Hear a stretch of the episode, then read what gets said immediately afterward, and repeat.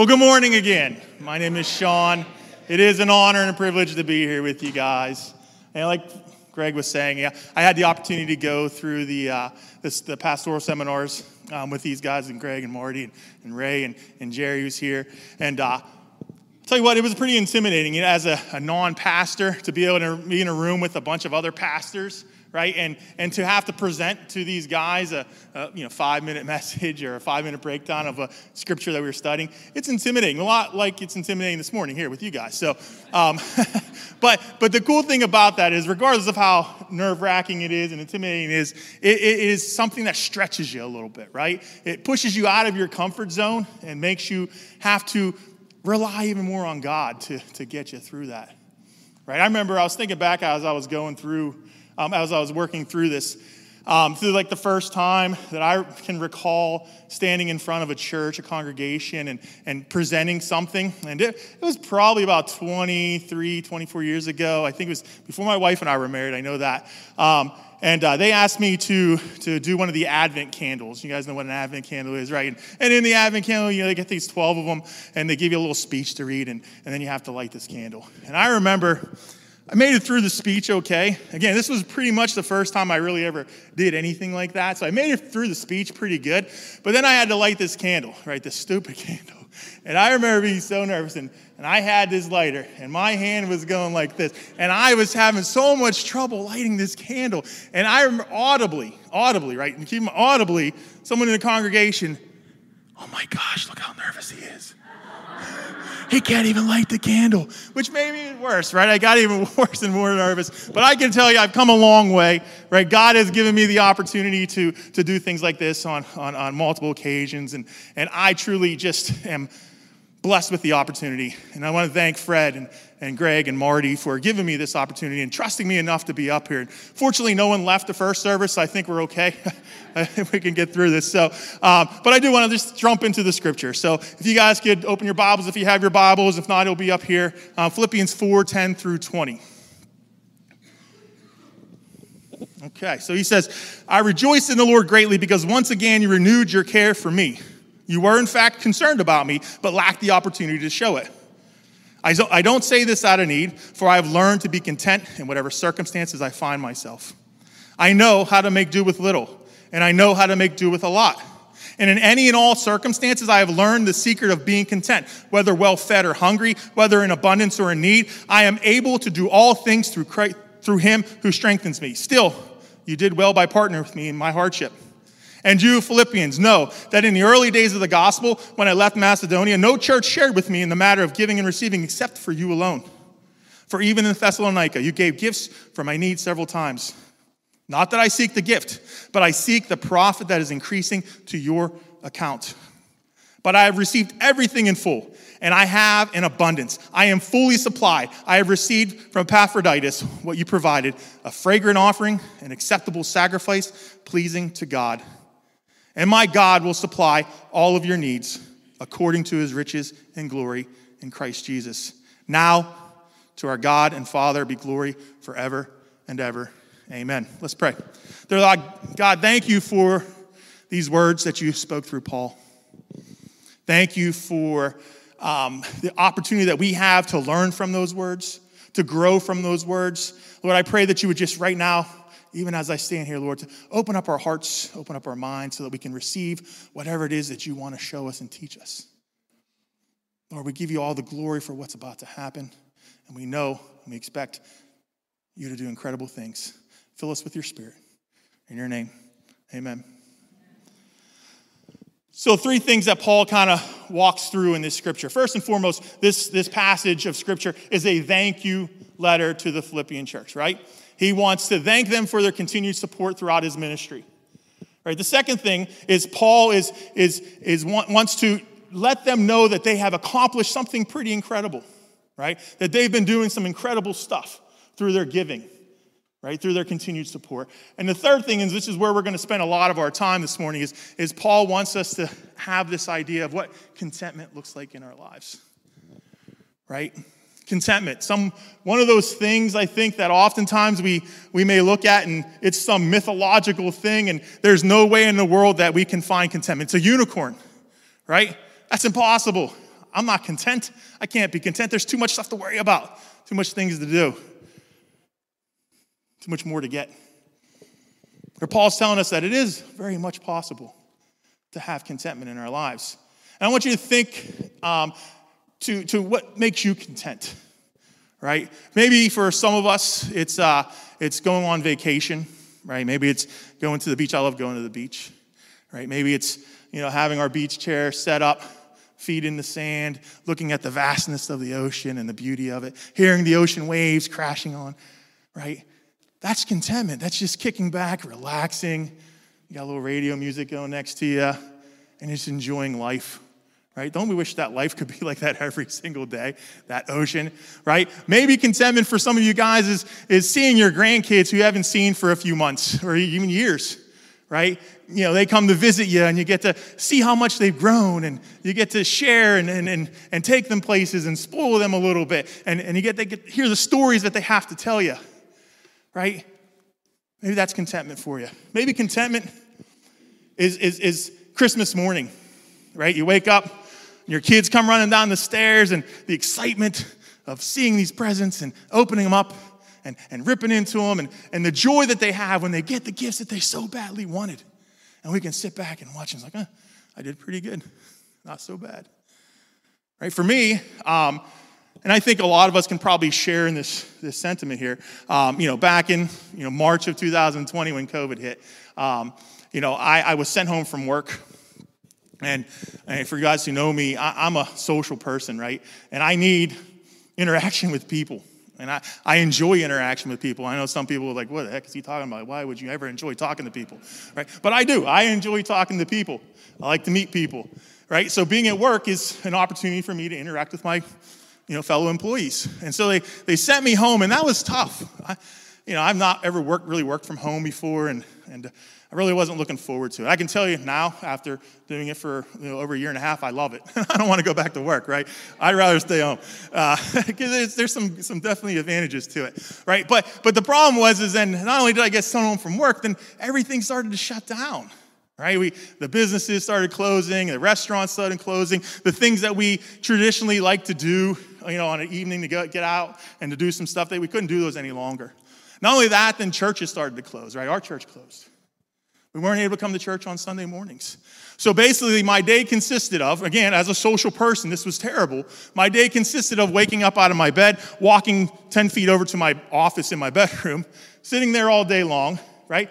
And then my day was over. I got to have my big commute home, down the steps to the living room, and sitting in my living room all day long.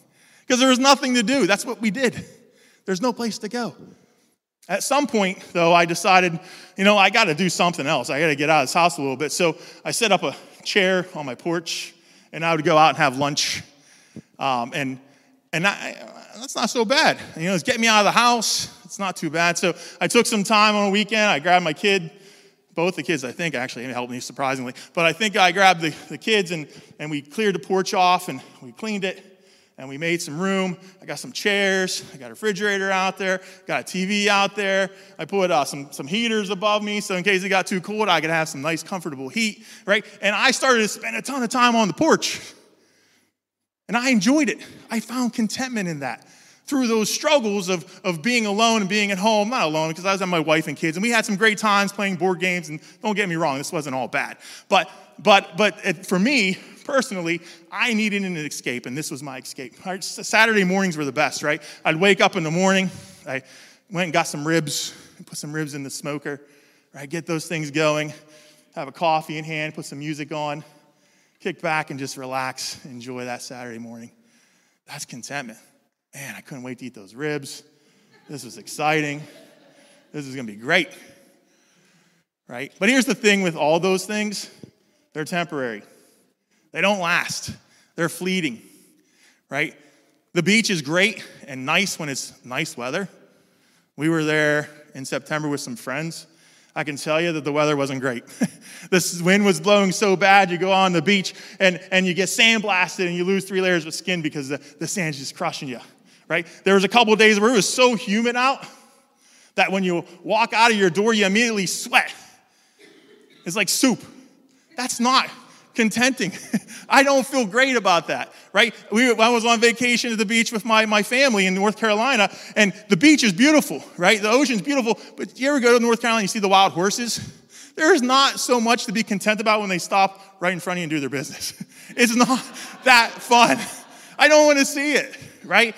It goes away pretty quickly. Kids in the morning, Christmas presents, right? They, they open their gifts. It's great. It's fun. And, and you're having a great time with it. You know what? Eventually, kids will be kids and they start bickering and fighting. know, oh, why do you get this? This is better than mine. Why do they get this? Why do you get five packages and I only got three packages, right? That's not so contenting right? Even for me on the porch, the porch is great. You know, whenever it's morning and, and, and early afternoon and the sun is behind the house, but eventually that sun comes creeping over the house and it's right in my face and it's hot and the sun is blinding me and I don't really want to sit outside and be hot. Those things go away. We're naturally not content people right? And the reason is is that we have a tendency to put those things that we think bring contentment in a position where they shouldn't be. We elevate them to the position where only the creator should be. These are the things that we think are important to us. These are the things that we think we need. But truly, they're just the things that we want. Paul really struggled throughout his ministry and, and had to deal with some tough times, right? And if we looked at his life, which we will take a quick look at, we would, we would think, like, there's no way that this guy can be content with all that he had to go through. I'm going to go through a couple of these things. These won't be on the screen or anything until we get to the one verse. But Acts 14 9, it says that Paul was stoned and he was dragged out of the city. Acts 16 22 to 23, he was severely flogged and thrown into jail. 1812, Acts, attacked and brought in front of the tribunal simply for encouraging people to worship God. In uh, 2 Corinthians 6, 3 through 10, this will be on the, the screen if you want to open your Bibles, you can. Paul kind of lays it out for us and gives us a really good description of what his life looked like, right? And both the good and the bad, because keep in mind, while Paul went through a lot of struggles, Paul was a special type of guy, and, and he truly understood what contentment was.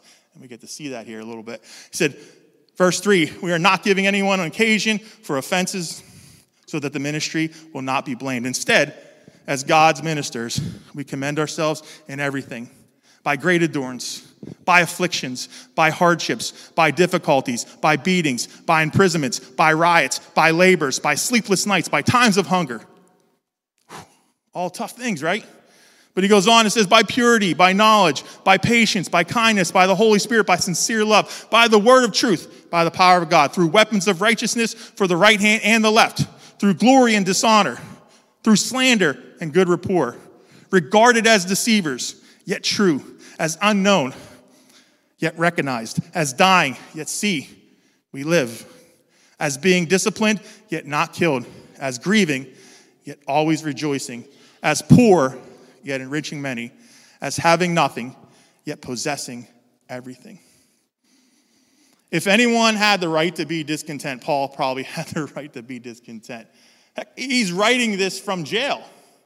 And I don't think any of us sitting in this room right now, if we were sitting in jail, would be, whew, this is pretty awesome. I'm enjoying this time here. I'm finding great joy. It's not really the case. Paul, in verse 10, we'll jump into this, says that I rejoiced in the Lord greatly because once again you renewed your care for me. You were in fact concerned about me, but you lacked the opportunity to show it. Despite all of what Paul was going through, despite the circumstances that he was in, despite him sitting in a jail cell, Paul says that I rejoiced in the Lord greatly.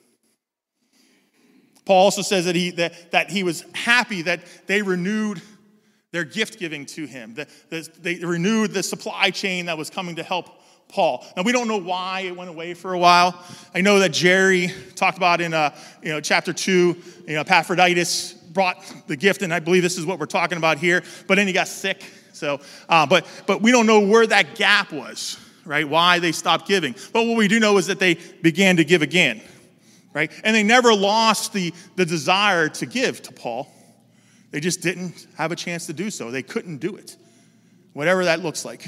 Right? It's important that we keep an eye on, you know, keep those in our minds because Paul is beginning to, to let the Philippian church know that, that what they're doing is an important thing, right? And, and he wants to acknowledge that, right? Because there's a payoff at the end that we're going to talk about a little bit.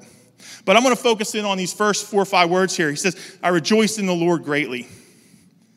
Paul was able to rejoice because Paul was in the habit of rejoicing. Right? This was not a new thing for Paul. Right? Philippians 4 4, Fred talked about last week. He says, I rejoice in the Lord always. And again, I say rejoice. Right? The word rejoice in Philippians was used 10 times. Right? The word joy used 13 times. The word glad used 13 times. These are not typical words that you find when someone's really going through it. Here's the reason my first point it's hard to find joy without being content. When we aren't content with where we're at in our lives, joy is a difficult thing. And when we don't have joy in our lives, when the struggles and the hardships and the difficult times start coming to us, we respond in a completely different way than that of rejoicing right? That's not how we typically respond because, again, we are naturally discontented people, right? We have usually a few responses that we usually go to, right? I'm gonna talk about those. The first one, we get filled with self, right? Even if someone were to provide us help, right? We sometimes have a selfish response to a lack of joy. And when difficult times happen, we say to ourselves, you know, after all I've done for this church, after all I've done for my job, after all I've done for my family, after all I've done for my friends, why aren't they helping me? Or why did it take so long for them to help me? Right? When we don't have joy in our lives, we, became, we become selfish people. Right? When we don't have joy in our lives, maybe we respond in a way of self pity. Right? Oh, oh, here we go again. Woe is me. Right? This is terrible. Why does this always happen to me? You know, why can't I ever catch a break? Ah, this stinks. Every time, every time something good happens, something bad happens. Woe is me. When we don't have a joy in our lives, when we aren't content, we respond with self pity. Maybe we become critical. You know, why aren't they helping me? They help so and so. They help so and so. I saw this person got this, but no one's helping me. You know, am I not good enough? You know, didn't I do enough for them? Right? Or maybe the last response we might have is worry and doubt. And this is probably the, the most common worry and doubt. Right? We have a tendency when we don't have joy in our lives to just not understand that God is enough. And we worry about how we're going to make ends meet. We worry about how I'm going to take care of this thing or that thing. We doubt that what we have is enough. Without joy in our lives, without being content when the difficult times come and, we, and the struggles come and, and, and, the, and the hardships come, we are not prepared to properly handle those things. Paul was prepared because Paul rejoiced always, because Paul was in the habit of rejoicing. Verse 11. Paul says, I don't say this out of need, for I have learned to be content in whatever circumstances I find myself. Now keep in mind, Paul is, is not telling, these, them, telling the Philippians these things because he needs any of this, right? And again, we, make, we, we shed some light on that here in a bit, right? But Paul is, is wanting them to make sure they understand that being content, and that's our next point, is learned. Being content is learned. This is not something that I can jump right into, right? I, I, I don't, I'm not born with contentment, right? God does not give contentment like other spiritual gifts, like teaching or preaching or evangelism or prophecy, right? This is not a gift from God. Contentment is a learned thing, it's a processed thing. It's something that we have to put some effort in. Right? We have to take some time to, to learn it. Right? Think about this. Right? Take a look back in your lives. Right? When you were a kid.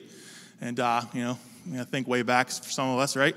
And uh, when you're a little kid, say seven, eight years old, the one thing that you want more than anything else is to be with the older kids, right?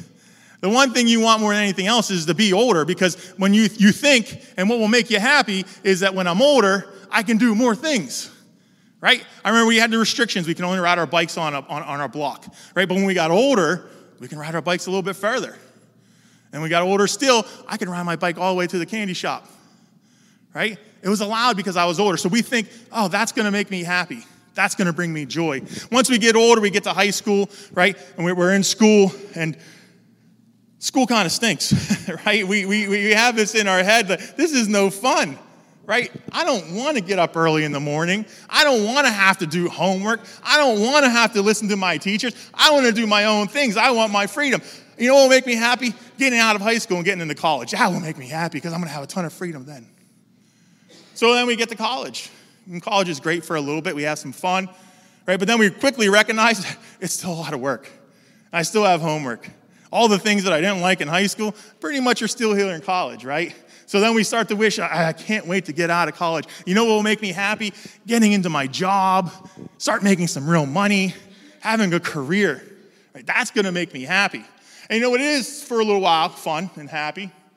You know, we, we, we make some money and we can do things that we typically weren't able to do prior to making some money, right? I can go buy some stuff, I can go do some stuff. But, but, but work is work. There's not too many people that love our jobs, right? Maybe a few people. You know, being up here, I'm sure Maury loves his job, right? But, but we're not too many people that just absolutely love our job and we wake up in the morning it's like, woo, time to get to work, right? Because we want more, right? We get tired of working. So maybe, maybe we find a wife or a husband. We find love. That will make me happy, right? That will make me joy. And you know what? It has made me greatly happy. My wife's sitting over there, so I better say.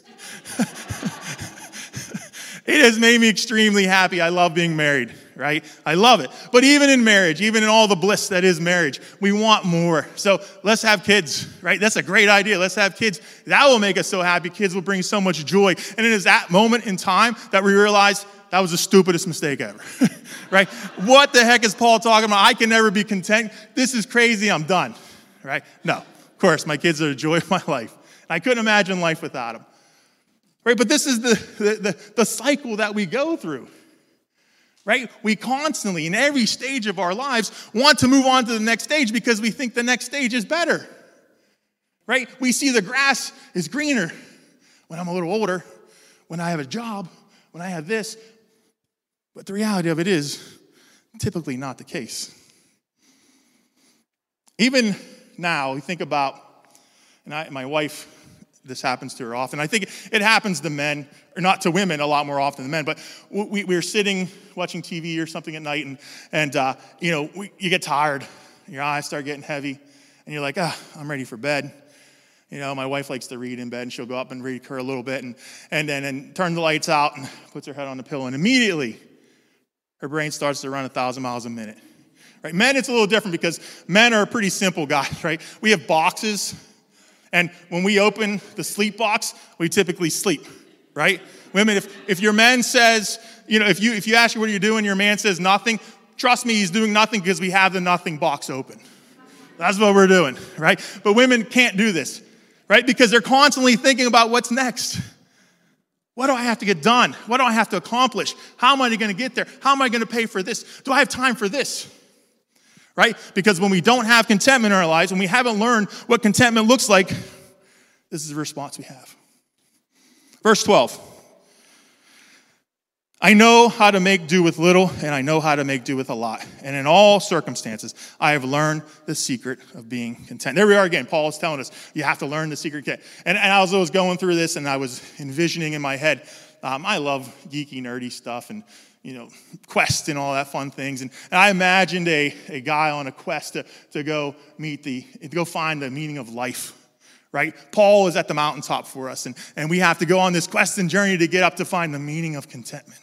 Right, so that's what I imagined when I was going through. I know it's goofy, but whether we're well fed or hungry, whether in abundance or in need, right? Paul, our next point here is saying that you can be content regardless regardless of the circumstances that you're in, regardless of the state of life that you're in, regardless if you're young or old, regardless if it's good or bad. Now, it's pretty obvious that when we're struggling with things, that contentment is tough to find. Right? Maybe you're struggling financially right now, even, and you don't, you're not sure how you're going to make ends meet, how you're going to pay that bill tomorrow, let alone feed your kids. It's tough when you're going through that. I've been there to find contentment. It's not easy to, you know, if you get a, a car, you know, a car, uh, you have to you have to get repairs on your car. How am I going to come up with that three, four hundred dollars to do that repairment? Maybe it's a health thing for you. You know, I'm struggling with my health. I can't seem to get better. You know, nothing seems to work. The doctors don't know. It's hard to find contentment. I know for me, even yesterday, I went down with my, uh, my brother my sister and, and our, some kids, some, some of our kids, I should say some kids, some random kids, some kids. our kids, right? We went down with our kids and uh, we went to Steeler training camp, right? And I was excited. You know, I love the Steelers. I love football. I love sports. So it was cool to be going down there, hang out with my siblings and, and my son and, and uh, you know, being able to just chill. And, and uh, so I started walking around. It was getting closer to the time we were going to go in. I started walking around a little bit and uh, my knee just popped and gave way. I had a knee injury back in September. We were, uh, you know, a big surfing accident that we had, right, Brad? And we, uh, we, I had a, a, knee injury from then and just never really truly healed, but, but it was feeling pretty good and just popped. And I can tell you at that very moment that I was no longer content. I was miserable. How am I going to climb up these steps to get to my chair, right? Or maybe for some of us, know, we, we, we, we, we, we see the obvious you know, lack of contentment comes from when we lose someone, right? Someone we're close with. It's hard to find contentment when we have a loss in our life. And my mom was pretty sick a few years ago, and uh, she had COPD, and uh, she suffering some from you know, a lot of liver issues, and was on full-time oxygen, and we were able to get her on the, uh, the transplant list or lungs, not her liver, her lungs, sorry. Uh, get her on the transplant list. And, uh, and it was amazing that quickly she, they found a match for her and we were able to get her in there to get a surgery to get the lung transplant. And uh, we were all excited about this. You know, my, my siblings, my dad, we were all just looking forward to the change of life that was going to happen because she was getting this lung transplant. You know, she was going to be able to do things she was never able to do before. She was going to be able to, to continue to, to live so that she can see her, her kids or her grandkids grow older and maybe even have kids of their own. But that was not what God intended. That was not God's plan. And shortly thereafter, the transplant, she, she, she got sick again and, and uh, she fell and broke her hip and, uh, and spent the majority of that rest of that time in the hospital full of infection. And, and my family and I had to make a tough decision to let her go. I can assure you that in that moment, during that time frame, contentment was the furthest thing from my mind. It was tough, it was hard. And maybe you're going through that right now. Paul also, though, gives us the opposite end of this, right? Not only gives us the, the, the, the tough stuff, right? Is you know, when, I'm, when I don't have anything or, or I have very little. Paul said, I also have moments where I have abundance and I have a lot. And I think it's important to recognize that, that contentment is just as hard sometimes to find when we have an abundance of things. And the reason for that is because, again, because we're naturally discontented and we constantly want more and more and more. And despite what we have, we still want more. It's hard sometimes, maybe even harder to find contentment, right? When you have a lot. Most unhappiest people are those who have the most, right? Isn't that what they say? You know, it's, it's, it's easier to go through a needle. For a rich, it's harder for a rich man to go through a needle than it is for him to get to heaven, or get to heaven than it is for him to go through a needle. Sorry, I said that way wrong. Um, terrible. It's terrible. I don't never reference that again. but it's tough when you have a lot, right? There's a story about a man who who is older in life, right? He, uh, he, he, he wants to downsize, and so he decides to, to get rid of his house that he has. It's too big for him. He can't keep up with it anymore. But he doesn't want to sell it, he just wants to give it away, right? Pretty cool. He just wants to give his house away. And but he has a caveat to that. To, to, to take my house, you have to prove to me that you're content. Right? So he puts a sign out and uh, it doesn't take long. Obviously, if you saw someone giving away their house, a free house, you'd probably be up there pretty quickly to get to his house. And this guy knocks on the door. The old man comes to answer and say, Hey, buddy. And the guy's like, Man, I would love to have this house. guy says, Sure, it's yours if you can prove to me that you're content. The guy begins to ramble on. Oh, I am completely content. I have everything that I could possibly want. I have a great job, right? I have a great family. My wife and my kids are wonderful. I, I have lots of money, I have lots of cool cars. I am completely satisfied. I am so happy. The old man smiles at him, looks at him, and says, Well, if that's truly the case, then why do you want my house? I have everything you need. Why do you want my house? The reason is contentment is not having everything you want. True contentment is wanting everything that you already have. Right? When I am satisfied with what I have right now at this very moment, at this stage in my life, then I can truly find contentment. I can find the joy. I can rejoice in the Lord always. Verse 13. This is the moment we've reached the top of the mountain, right? We see Paul. Paul's going to give us the secrets, the meaning in life, how to be happy, how to be joyful. Verse 13 says, I am able to do all things through him who strengthens me. All right, let me start out by saying this. There's no question in my mind that if God truly wanted to, he can do anything right? God can do anything. We've seen it throughout the Bible multiple times, right? You know, Shadrach, Meshach, and Abednego were in the fiery furnace and not harmed. That's a God thing, right? Daniel was in the lion's den, not harmed. That's a God thing. Moses part of the Red Sea, right? Even today, we see things, we hear stories of, of, of women who lift cars up to save their kid that's been stuck underneath. And I don't know if it's true or not, but you hear the stories. They're out there. I remember watching a YouTube video you know, goofy things you do when you're sitting at home all day at work. so you're, you're watching, I watch his YouTube video, and there's this kid, this little kid in one of those, you know, those red and yellow little Tikes cars, and the kid's cruising down a hill. At the bottom of a hill, there's a car, right? And it's clear this kid is heading straight to this car. But then all of a sudden, out of nowhere, this guy who should not be running as fast as he was running because he clearly was not in shape to do so, comes flying down this hill and saves the kid from true disaster right? That's a God thing because, like I said, this guy could not be running that fast. There's no way that's happening, right? So we, we, we see those things. God can do incredible things. But this scripture, I can do all things through Christ who strengthens is not talking about that, right? In the context of what this scripture, where it is, it has nothing to do with that. What's my point here? So I remember when I was in high school, in high school um, I went to Chesapeake Christian Academy, and uh, they, the, the school was full of posters, right? There's posters everywhere, right? Posters of this scripture, that scripture, and I honestly think they used the posters to cover holes in the, in the walls, but I don't know, maybe.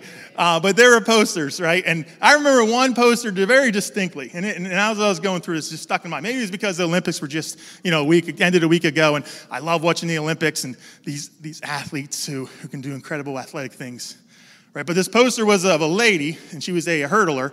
And the, the picture, the poster was, an, was just a perfect shot of her jumping over this hurdle, right? She was about six inches off it, one leg's extend, the other leg's in the back, muscles, and just a cool shot, right? And underneath that it said, I can do all things through Christ who strengthens me. Well, let me tell you this. If someone were to come to me today and say, Sean, here's a million bucks right? All you have to do is go run the hurdles. I can assure you that tomorrow my bank account will not be any bigger than it is today. There is no way in the world that I'm running the hurdles. I barely can make it up the steps this morning, right? If you put a pencil in front of me, I might not be able to hurdle that. That's just the reality of it. I'm a big dude.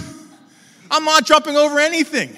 Maybe you run through it, maybe, but even then that means I have to run, and I don't want to do that either right? I am not going to have a million dollars tomorrow, right? Someone who can't sing, guess what? If someone came to you, hey, you're getting invited to American Idol, you're not going to win it. You're not. It's not happening. You can't sing. It's okay. Just accept the fact and sing anyway because God thinks it's beautiful, right? If I wanted to play golf tomorrow and never swung a golf club, I'm not shooting par, right? It's not happening. I can pray over and over and over again God, give me strength. My God can do all things through Christ who strengthens me. I can do. I'm not hitting the ball any better than I did just a few moments ago. That's not what this scripture is about. What it is about, though, what it is about, is that I can persevere through any situation when God gives me the strength. When God gives me the strength, I can overcome any obstacle. I can overcome any struggle. I can overcome any hardship. When God gives me the strength, I can find contentment regardless of what everything and everyone around me is saying that I shouldn't be able to. Because God, at that point in time, takes control. My next point contentment comes when we rely on God. When I pray to God, God, give me strength, I relinquish control of that situation from myself and I completely hand it to God. And at that point in time, God can do incredible things, amazing things. And regardless of what's going on in my life, regardless of the situation that I'm in, regardless of the circumstances that arise, regardless of the pain that I'm suffering, God can find contentment for us. Here's the other thing that happens when, that, when, when, when we allow God to take control. Let's look at 2 Corinthians 12, 9 through 10. It'll be up on the screen for you. He said, But he said to me, My grace is sufficient for you. My power is perfected in weakness. Therefore, I will most gladly boast all the more about my weaknesses, so that Christ's power may reside in me. So I take pleasure in weaknesses, in insults, in hardships, in persecutions, and in difficulties for the sake of Christ. For when I am weak, he is strong. When we admit that we are weak, when we admit that we can't do it on ourselves and we rely on God, God then takes complete control and gives us everything that we need to overcome any situation. But not only that, when we do these things and we allow God to take control, then God gets all the glory. Right? And it's no longer about me. Right? Running the hurdles and getting a million dollars, that's about me because I want the million bucks. Who doesn't want a million bucks? But it has nothing to do with God. But when I am struggling to find finances to make ends meet, and I give God the authority and control of it, then at that point in time, God gets the glory because I could not have done it by myself. But God can do anything and all things. That's what this scripture is about. Relinquishing control and giving it to God, relying on Him, letting Him be in charge. Verse 14. Still, you did well by partnering with me in my hardships. Paul continues to again acknowledge the fact that the Philippians church was doing well, right? They were doing the right things. And, and he said, verse 15, and you Philippians know that in the early days of the gospel, when I left Macedonia, no church shared with me in the matter of giving and receiving except for you alone. Paul was, if you guys remember, Paul was, um, had a vision. And in the vision, a man was begging and pleading with him to come to Macedonia to build a church to help them. So Paul went and he built the church of Philippi right? And then he left. And even when he left, when he went on to do other ministries, the church continued to support him and give to him, right? And Paul is recognizing this because it's an important thing to do. Even verse 16, he says, For even in Thessalonica, you sent gifts for my needs several times. Even when he was working on other ministries, the Philippians continued to provide for Paul. And Paul says in verse 17, Not that I seek the gift. Keep in mind, Paul is really making it clear that this has nothing to do with him right? The gifts are not that, they're, they're, they're good. He needs them. He has the ministry to run. We need support when we're running ministries, right? We need help. That's the reality of it. But Paul is saying, I don't need this, right? Because I've learned to be content regardless. I've learned to get through it regardless. But what I seek is the profit that is increasing your account.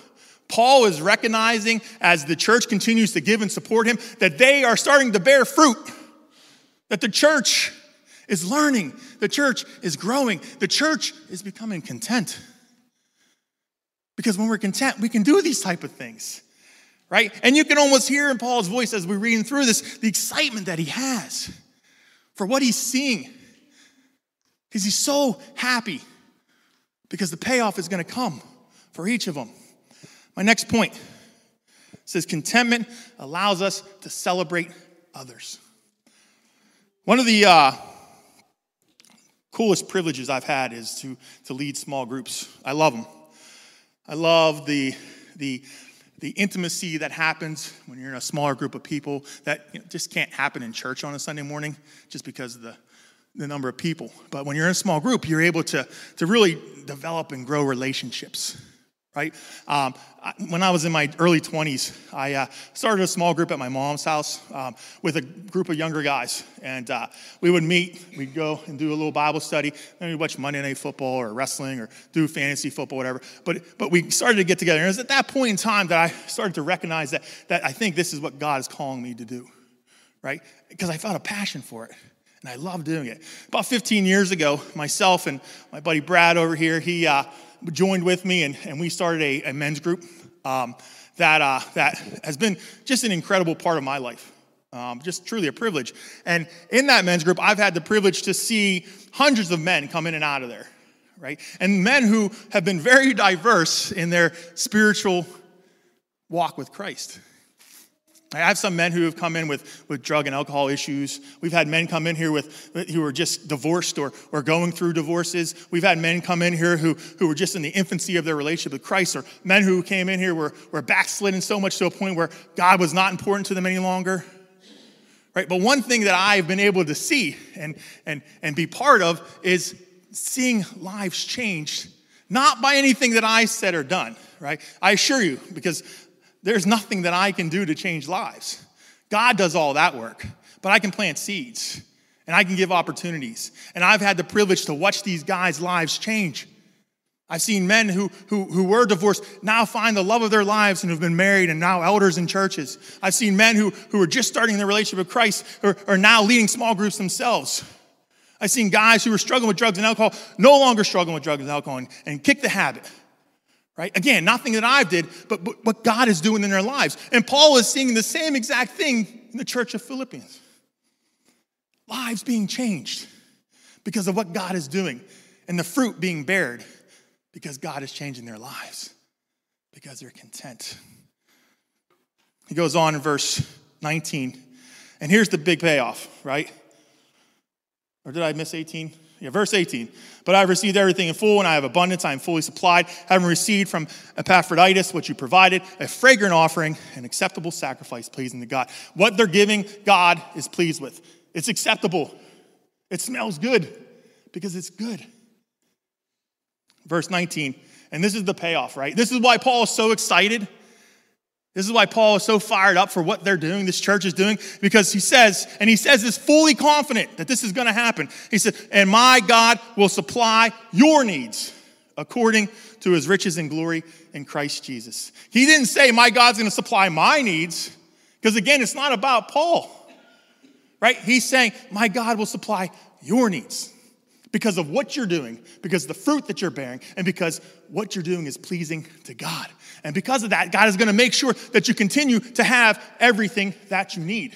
And as you continue to have everything that you need, then at that point in time, you can become fully contented. You can find the contentment that you seek because you know that God is providing everything that you need. Why do I need to worry about that? What concerns do I need to have if God is providing everything for me? But it takes work, right? It's not something that happens right away. Right? And I'm going to leave you three things here that, that I think will help to get us to where we need to be. Right? The first one is we need to think biblically. Right? Get in your Bibles, open them up, start reading, memorize some scripture. Right? Don't let that thing collect dust. It's there. God wants you to use it. And here's what, here's what the coolest thing about it when you start thinking biblically, when you start studying the Bible, when you start memorizing verses, those thoughts and those things that cause us to doubt, those things that cause us to be critical, those things that cause us to, to be full of self, to be, be full of woe, tend to disappear because you know why? Because the things in my head are godly things, not those things any longer. Number two, Pray continuously, pray without ceasing. Right? When I find myself, and when you find yourselves feeling it, you know that you're struggling. I don't know how I'm going to get through this. This is tough. Get on your knees. Go to God in prayer. Ask God to supply all of your needs. Ask God to give you the strength that you need. Ask God to let you, the Spirit fill you and overwhelm you so that you're no longer concerned with those things that I don't have, and I am excited and happy for the things that God is giving me. Prayer will do this for you, but you have to get down and you have to do it. We need to ask, we need to seek, we need to knock. Those things then will be given to you. God promises to never leave us or forsake us. God is there to provide. The third thing, third thing is to trust wholeheartedly. This is probably the most difficult thing to do, I think, right? To absolutely surrender every aspect of our lives. To lay it at God's feet and say, God, you are in control. Right? For you guys to have little kids and for as parents, I think we we see this, right? Our kids have a tendency to to just listen and and and do, hopefully, do what we ask them to do for the most part right? We've been there, we know what's gonna happen. Don't put your finger in the socket, it's gonna hurt. Right? Some kids, idiots like myself, who will still do it. but, but for the most part, you hope that they learn because they trust the words that you're saying. Right? We should be just like that. Right? God gives us the pathway. God gives us the, the, the, the, the, the way to contentment. Paul has laid it out for us. And so we just trust God in the process. Put our faith in Him. Put our trust in Him. The happiest people don't have the best of everything, they just make the best of everything. I don't have the best house, I don't have the best car, I don't have the most money. I have the greatest wife. See, brownie points.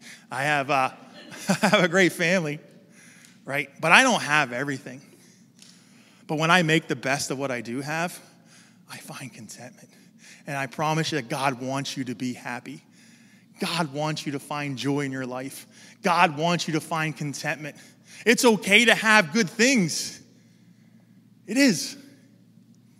But God wants us to be content with exactly what we have at this exact moment in our lives. If we do this, we find joy. If we do this, then we can rejoice in the Lord always.